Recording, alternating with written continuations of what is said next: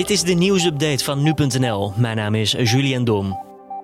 Het Veiligheidsberaad, dat is de koepel van de 25 veiligheidsregio's, kijkt tevreden terug op Koningsdag. Over het algemeen gingen mensen iets meer naar buiten en vooral in parken en winkels was het drukker, maar vrijwel overal hielden de mensen zich goed aan de anderhalve meter regel.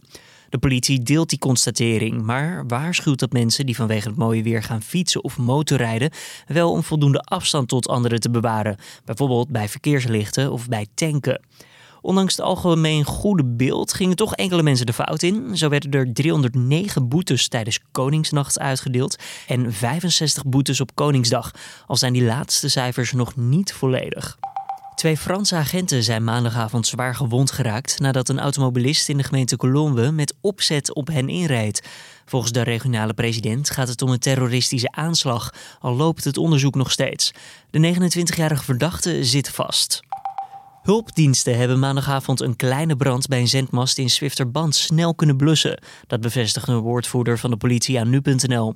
Het gaat inmiddels om het 22e incident bij een zendmast sinds 3 april. Er is nog geen verdachte aangehouden. Agenten zijn ter plaatse en verrichten sporenonderzoek. De wereldwijde militaire uitgaven stegen vorig jaar tot zo'n bijna 1800 miljard euro. Sinds 2010 zijn de militaire uitgaven met meer dan 7% gestegen. De defensiebudgetten van de VS, China, India, Rusland en Saudi-Arabië waren goed voor ruim 62% van alle militaire uitgaven. De VS staat nog wel altijd aan kop als het gaat om uitgavenbudget. Dat land gaf vorig jaar namelijk meer dan 670 miljard euro uit aan defensie. Families van Britse medici die aan het zogeheten frontlinie het coronavirus bestrijden en uiteindelijk zelf aan COVID-19 bezwijken, worden gecompenseerd met omgerekend bijna 69.000 euro.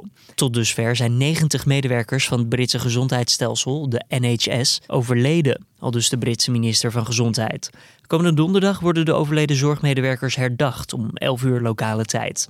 In het Verenigd Koninkrijk zijn tot nu toe meer dan 21.000 mensen overleden aan de ziekte en meer dan 150.000 personen zijn positief getest op het coronavirus. En dit was dan weer de nieuwsupdate.